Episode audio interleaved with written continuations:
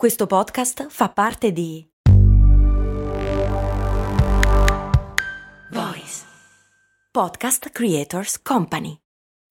When you need mealtime inspiration, it's worth shopping Kroger, where you'll find over 30,000 mouthwatering choices that excite your inner foodie. And no matter what tasty choice you make, you'll enjoy our everyday low prices, plus extra ways to save, like digital coupons worth over $600 each week. You can also save up to $1 off per gallon at the pump with fuel points. More savings and more inspiring flavors make shopping Kroger worth it every time. Kroger, fresh for everyone. Fuel restrictions apply.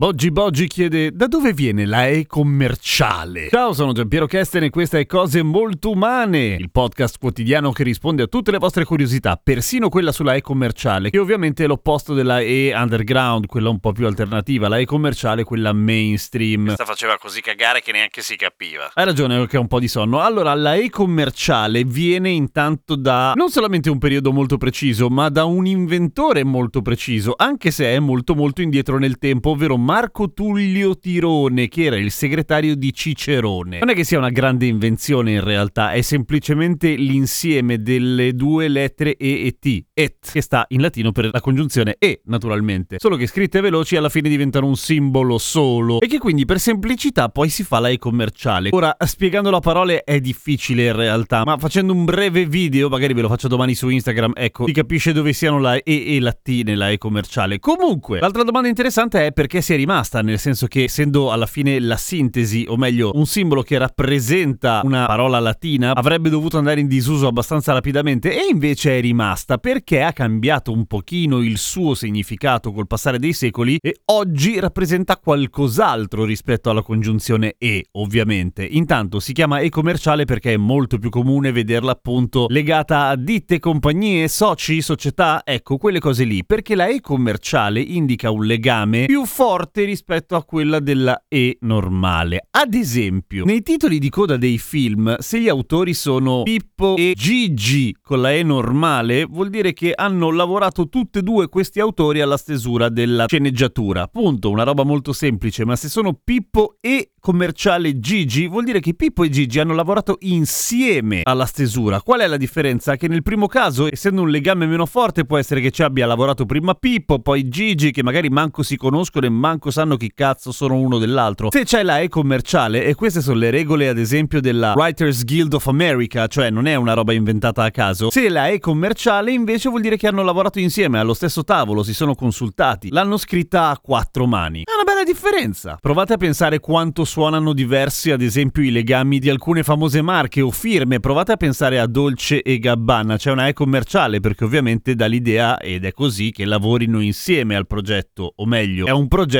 di due persone che si sono unite. Se ve lo immaginate con una E normale in mezzo, dà tutto un altro senso, ok? Sembrano due persone che si sono incontrate tipo per caso e hanno detto ehi ok maglietta. Una cosa interessante è che in inglese la E commerciale si chiama ampersand. Che cazzo vuol dire ampersand? Beh, la storia è piuttosto interessante. La lettera E commerciale in inglese nell'alfabeto ai tempi era l'ultima lettera dell'alfabeto, cioè X, Y, Z e poi c'era la E commerciale, ma la E commerciale non era solamente una lettera ma valeva come AND. E le lettere, i segni grafici che di per sé valgono come un'intera parola, in inglese vengono precedute da un altro termine latino che è per sé, per sé. E quindi ampersand non è altro che X, Y, Z and per sé and Ampersand. Che ridere! Pro tip: se non ti viene proprio la E commerciale è probabilmente perché stai partendo dalla parte sbagliata, nel senso, la E commerciale è una delle poche lettere che si cominciano da davanti e si va all'indietro. Anche qua spiegarlo a parole non è molto facile, ma se cominci con la stanghetta che sta in basso a destra e sali obliquo verso la sinistra e fai il ricciolo, è una cazzata. Viene easy. A domani con cose molto umane e vi faccio anche tipo il reel su Instagram di come si fa la E commerciale, che modestamente mi viene discretamente bene.